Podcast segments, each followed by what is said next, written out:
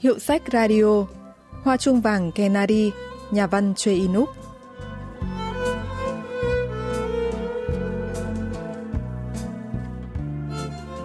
Mặc dù đã chấp nhận rằng mọi việc đều do số phận an bài định đoạt, nhưng cứ nghĩ lại chặng đường 22 năm tuổi xuân đã qua của mình, rồi lại nghĩ tới tương lai, là Yoni chỉ thấy chán trường, u ám đến mức thở dài thườn thượt.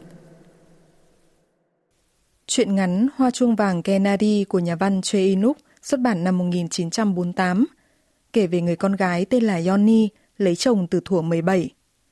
Chồng cô là một nông dân xóm bên, dù không còn cha mẹ, nhưng chồng làm ăn chăm chỉ nên hai vợ chồng không dư giả nhưng cũng tạm đủ ăn.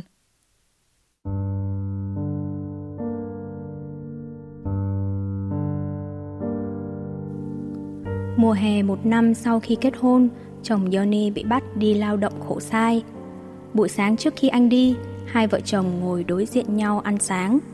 Chồng nhìn cái bụng đã to lùm lùm của Johnny, rồi dặn cô phải cẩn thận, sắp sinh con đến nơi rồi. Đến tận lúc đó, Johnny vẫn ngượng ngùng nên không dám đáp lại lời nào. Trước khi đi, chồng dặn cô tỉ mỉ từng việc phải làm, giống như căn dặn một đứa trẻ vậy. Anh dặn cô rằng để căn nhà này cho thuê, còn cô thì sang nhà anh họ của chồng. Việc đồng áng thì nhờ hàng xóm thu hoạch phụ, giao việc cho người khác làm cho đến khi anh về. Rồi còn nhiều việc khác nữa. Trong đó, chồng nhắc đi nhắc lại việc cô phải sang nhà anh họ, vì đàn bà mang bầu, một thân một mình không biết sẽ có chuyện gì xảy ra. Yoni biết là chồng lo lắng nhất điều này. Em sẽ làm theo anh dặn, anh đừng lo lắng nhiều cho em. Nhưng Yoni vẫn tự làm đồng, vừa chăm con nhỏ đôi mới sinh và giữa căn nhà tròi chờ chồng về.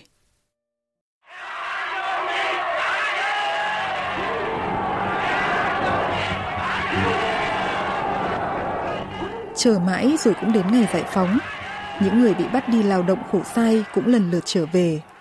Nhưng chồng Yoni thì mãi chẳng thấy bóng đâu. Sao anh chết? Sao anh lại chết?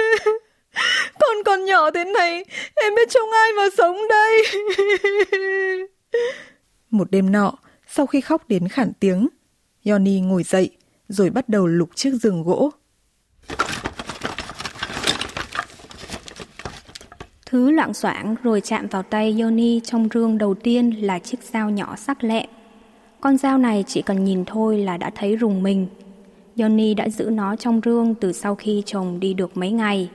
Cô tin và yên tâm là nếu có gã nào tấn công thì con dao này sẽ phát huy hết công dụng khủng khiếp của nó.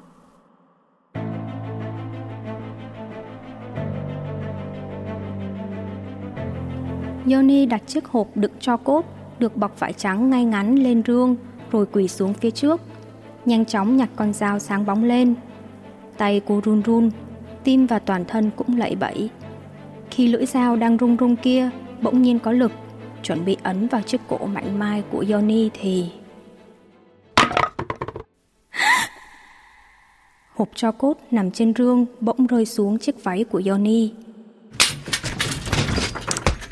Yoni hoảng hốt, vứt con dao sang một bên rồi đạp cửa chạy ra sân. Những giọt mưa lạnh buốt rơi hòa vào tấm lưng đẫm mồ hôi của cô. Nghĩ rằng hộp cho rơi xuống là ý chồng đang cản mình, nên Yoni đưa con về nhà anh họ ở. Thấm thoát cũng được gần một năm cô đã về ngoại ở. Anh trai Yoni quanh năm suốt tháng đi làm ở ngoài. Mẹ và chị dâu bán bánh gạo tóc, có thêm một đứa cháu trai tên là Chun, hơn đôi 2 tuổi. Yoni đảm nhiệm việc trợ búa, giặt rũ, may vá, thậm chí là việc đồng áng.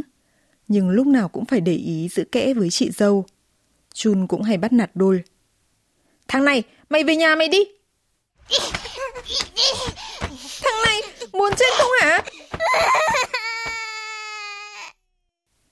Yoni đã về nhà ngoại ở được 3 năm.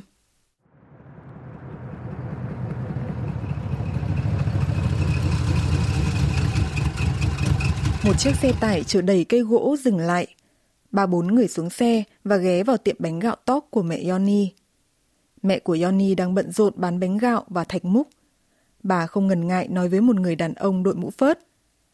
Lát nữa nhớ ghé qua đây rồi hãng đi nhé.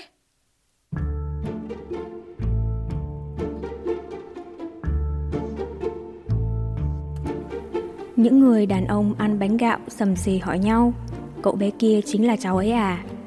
Rồi một người quay sang hỏi thôi, Người kia là ai vậy ta? Cháu có biết không? Thôi nhìn người đàn ông đội chiếc mũ phớt ngả màu, Vai đeo chiếc túi đã sờn cũ. Là bố cháu đấy, Bố cháu đấy. Thôi bối rối khi nghe những lời nói đó, Cậu chỉ nhìn chằm chằm vào khuôn mặt người đàn ông vừa mở miệng. Người đàn ông này lại chỉ cười khúc khích Chẳng ra ráng một người lớn. Và những đứa trẻ đang tụ tập ở đó Chẳng hẹn mà cũng đồng loạt phá lên cười với nhau.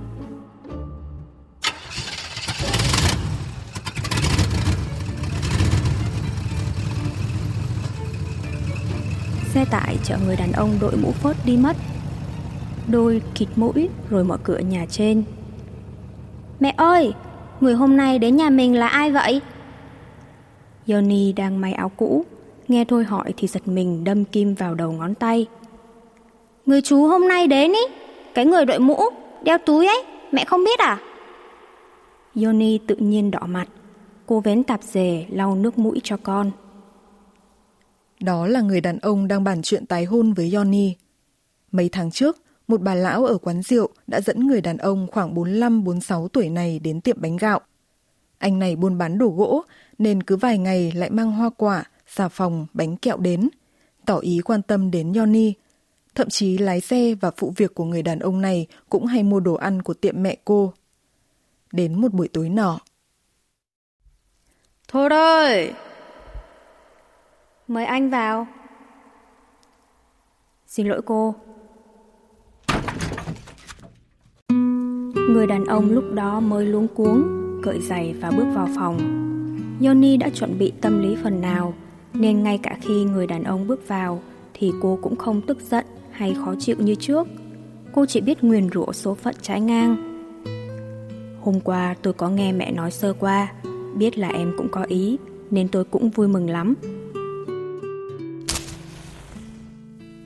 Số tôi cũng lận đận Năm ngoái vợ mất Con cái không có Bố mẹ cũng mất sớm nếu sống thì chỉ có hai vợ chồng Nên cũng không đến nỗi khó khăn vất vả gì. Chỉ có điều là Tôi cũng có tuổi rồi Không biết ý em sao. Người đàn ông càng về sau càng nói nhỏ đi Rồi lặng lẽ nắm tay Yoni. Yoni cũng thấy tim đập thình thịch Nhưng cũng không nghĩ ra bất cứ điều gì. Sau đó, người đàn ông thường chạy xe tải qua nhà Yoni. Có lúc còn nghỉ qua đêm ở phòng của Yoni. Ba tháng sau, có một sinh mệnh nhỏ khác đang lớn dần lên trong bụng Yoni. Gần tới ngày về nhà người đàn ông kia ở, Yoni mới nói đến chuyện tế nhị nhưng quan trọng nhất trong thời gian qua. Còn Đôi thì sao? Sẽ cùng đi với chúng ta chứ? Đôi là sao? Là con em. Uhm, nó thì để sau. Cứ để nuôi ở nhà bà ngoại đến tuổi đi học thì sẽ đón về. Yoni thấy lòng trùng hẳn xuống, nhưng cũng không nói được gì thêm. Bang Minho, giáo sư khoa ngữ văn trường Đại học Seoul, phân tích về tâm trạng Yoni lúc này.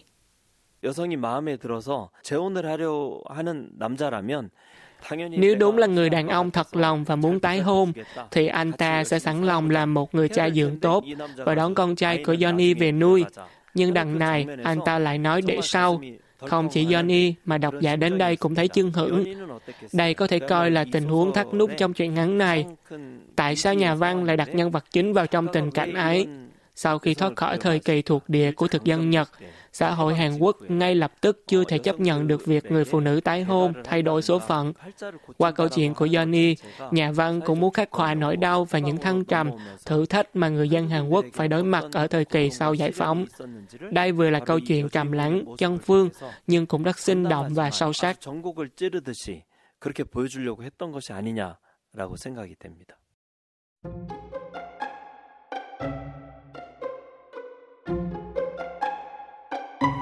Một ngày nọ, khi hoa chuông vàng Kennedy nở rực rỡ trên bức tường đá, đôi đang chơi cạnh đó thì nhớ lại vài từ nghe lỏm được lúc chun học.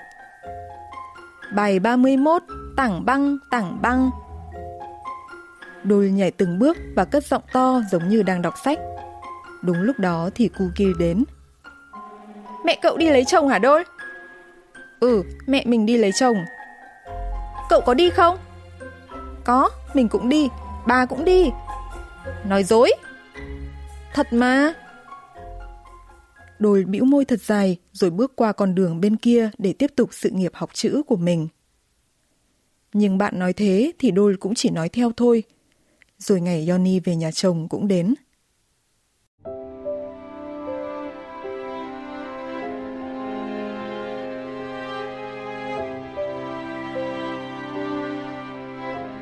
Một ngày nọ, khi hoa chuông vàng nở rực rỡ trên những bức tường đá, ban ngày nhưng trời khá lạnh.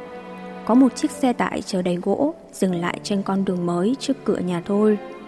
Ở buồng lái, có một người đàn ông lịch sự, đeo chiếc túi đã sờn bước vào nhà thôi. Sau một lúc, người đàn ông bước ra trước, phía sau là Yoni hai mắt ngấn lệ. Yoni ngồi lên xe rồi mới tìm thôi. Thôi của mẹ ơi! Cô nghẹn ngào gọi con, nhưng không thấy thôi đâu. Con ở với bà ngoan, rồi mẹ mua áo hanbok về cho con nhé. Thôi đi đâu rồi?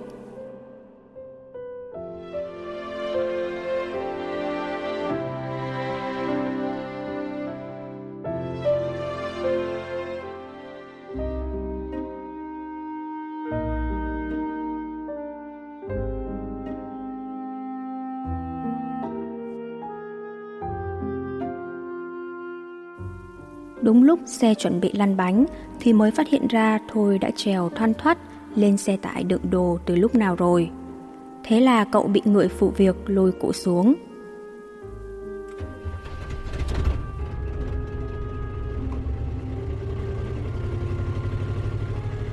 Xe chậm chậm lên đường. Thôi lấy hết sức bình sinh chạy theo xe tải, nhưng xe cứ đi xa dần, xa dần. Johnny nhìn thấy hết cảnh đó nhưng vẫn ngồi lặng im. Cô phải phó mặc mình theo chiếc xe đang lăn bánh.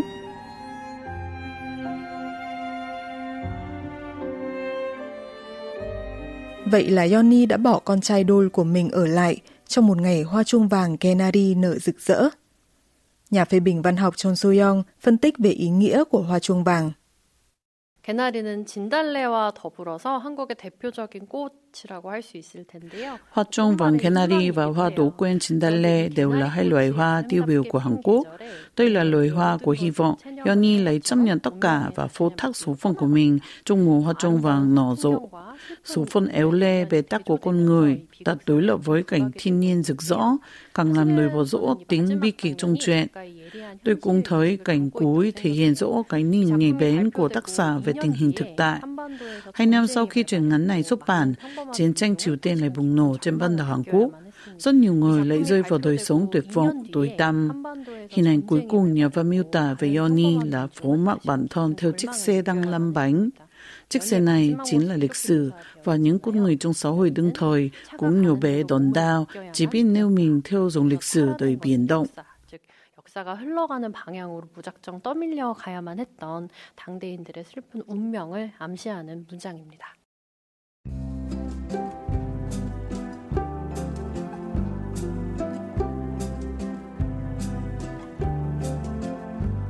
Các bạn vừa tìm hiểu chuyện ngắn Hoa chuông vàng Kennedy của nhà văn Choi Inuk. Chuyên mục Hiệu sách Radio xin kết thúc tại đây. Xin hẹn gặp lại các bạn vào thứ ba tuần sau.